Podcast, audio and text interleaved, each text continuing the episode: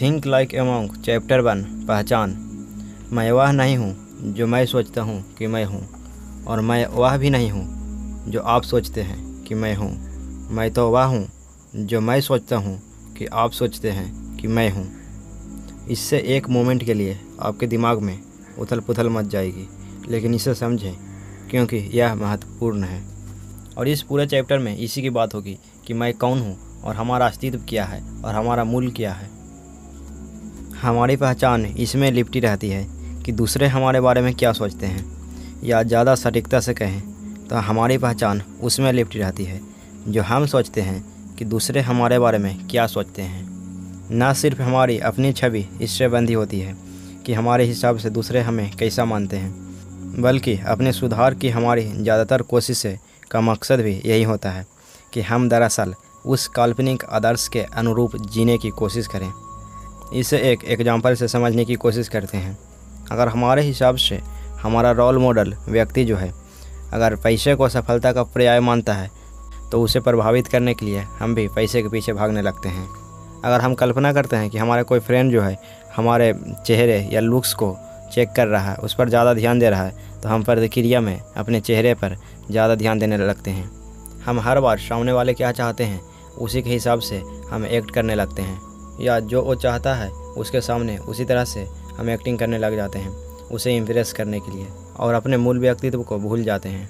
आज का अधिकांश व्यक्ति जो है, अपने मूल पहचान को भूलकर, टीवी, परिवार, स्कूल, मीडिया, दोस्त, पिता, खबरें, ज़िंदगी, मैगजीन, सोशल मीडिया, इंटरनेट, ये सभी चीज़ों से घिरा हुआ है, और वो सोच नहीं पा रहे हैं कि मैं कौन हूँ और मेरा मूल क्या है।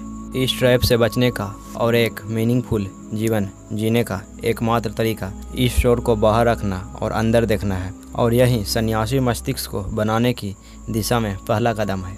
बाहरी प्रभाव जो है, हमारे सच्चे स्वयं को, हमारे अपने ओरिजिनलिटी को कैसे धुंधला करते हैं, इसे समझाने के लिए औथर को इनके गुरु एक स्टोर रूम में ले गए जहाँ वर्षों से ऐसी किताबें और सामान से भरे बक्से रखे हैं, जो उपयोग में नहीं आते हैं। बाकी का आश्रम हमेशा साफ़ सुथरा रहता है, लेकिन इस जगह पर धूल भरी है और घने जाले भी लगे हैं। इनसे बड़े सन्यासी जो होते हैं, इन्हें एक दर्पण तक ले जाते हैं और पूछते हैं, तुम्हें क्या दिखाई देता है? दर्पण पर धूल की मोटी परत जमी हुई है, इसलिए ये अपना प्रतिबिंब तक नहीं देख सकते थे। ये बात ये कह देते हैं, जिस पर सन्यासी सिर हिलाते हैं, फिर वे अपने चौके की बाँस से कांच को साफ़ कर देते हैं। धूल का बवंडर इनके चेहरे से टकराता है और इनकी आँखों में जलन होने लगती है और इनके गले में धूल भर जाती है। तो इनसे जो बड़े सन्यासी हैं, इन्हें कहते हैं, तुम्हारी पहचान एक ऐसा दर्पण है, जो धूल से छिप गया है। जब तुम पहली बार दर्पण में देखते हो तो तुम कौन हो और तुम किसे महत्व देते हो? यह सच्चाई छिप जाती है। हो सकता है कि इसे साफ़ करना आनंददायक ना हो, लेकिन जब तक धूल नहीं हटेगी, तब तक तुम कभी अपना सच्चा प्रतिबिंब नहीं देख सकते। ये तो सिर्फ़ एक एग्ज़ाम्पल था। इसी तरह से हमारे खुद की ओरिजिनलिटी को internet TV social media media हर दिन हमारे मूल को धुंधला कर रहे हैं। मीडिया आपके मन से खेलता है।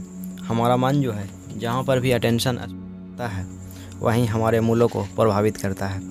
जो फ़िल्में हम देखते हैं, जो म्यूज़िक हम सुनते हैं, जो किताबें हम पढ़ते हैं वो टीवी शो जो हम बहुत ही सबकॉन्शियस देखते हैं। जिन लोगों को हम ऑनलाइन या ऑफलाइन फॉलो करते हैं, आपकी न्यूज़ फ़ीड में जो होता है, वह आपके मस्तिष्क को पोषण देता है। चाहे वह अच्छा हो या बुरा, इन सभी प्रभावों का हम पर कितना असर होता है, उसे मापना मुश्किल हो सकता है।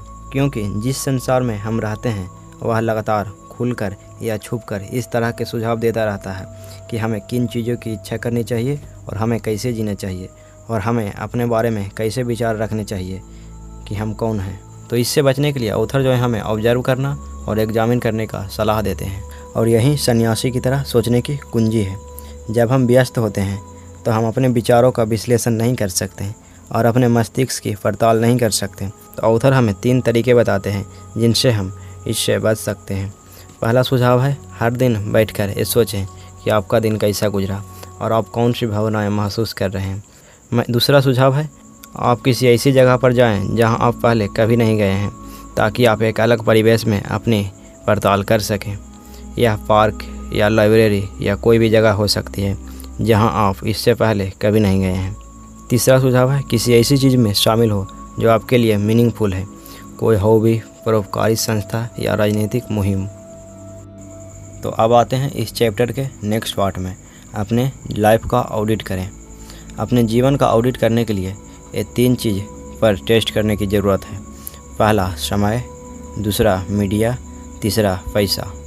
पहला समय, सबसे पहले तो आइए इस बात का कैलकुलेशन कर लेते हैं कि जब आप सोते नहीं हैं या काम नहीं करते हैं तो आप अपने समय का क्या करते हैं? रिसर्चर्स ने पाया कि हमारे जीवन के अंत तक औसतन हम में से हर व्यक्ति बिस्तर पर 33 साल बिताएगा। जिनमें से सात साल हम सोने की कोशिश करेंगे। एक साल और चार महीने एक्सरसाइज करने में लगाएँगे और तीन साल से ज़्यादा समय वेकेशन में लगाएँगे। अगर आप फीमेल हैं तो आप तैयार होने में 136 दिन बिताएँगी। अगर आप पुरुष हैं तो यह संख्या घट कर छियालीस दिन हो जाती है। ज़ाहिर है यह सिर्फ़ एक कैलकुलेशन है। आप अपने समय का ऑडिट करने के लिए इस तरीका को आजमा सकते हैं। एक सप्ताह तक यह निगरानी करें कि आप इन चीज़ों में कितना समय खर्च करते हैं। पहला, परिवार। दूसरा फ्रेंड्स तीसरा स्वास्थ्य और फोर्थ स्वयं। आप इनमें से जिन क्षेत्रों में सबसे ज़्यादा समय बिताते हैं, ये वही होने चाहिए, जिन्हें आप सबसे ज़्यादा मूल्यवान या महत्वपूर्ण मानते हैं। आप जिस चीज़ को सबसे ज़्यादा इम्पोर्टेंट समझते हैं, उसी चीज़ में आपको अपना सबसे ज़्यादा समय बिताना चाहिए। दूसरा है मीडिया। जब आप अपने समय का ऑडिट किए तो बिना किसी शक के एक बात तो तय है कि मीडिया को पढ़ने या देखने में आपका काफ़ी समय लगा था। रिसर्चर्स का अनुमान है कि हम में से हर व्यक्ति औसतन जीवन के 11 साल से ज़्यादा समय टीवी और सोशल मीडिया देखने में बिताते हैं।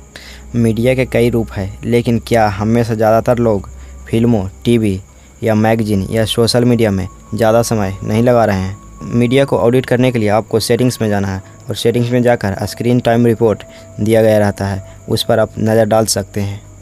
और इसे आप चेक कर सकते हैं, इससे आपको दिख जाएगा कि आप सोशल मीडिया, गेम्स, मेल और ब्राउजिंग में कितना समय खर्च कर रहे हैं। अगर आपको लगता है कि आप ये सब में ज़्यादा समय खर्च कर रहे हैं तो आप अपने लिए एक लिमिट भी तय कर सकते हैं, या फिर आप इसके लिए किसी मोबाइल एप्लीकेशन डाउनलोड कर सकते हैं।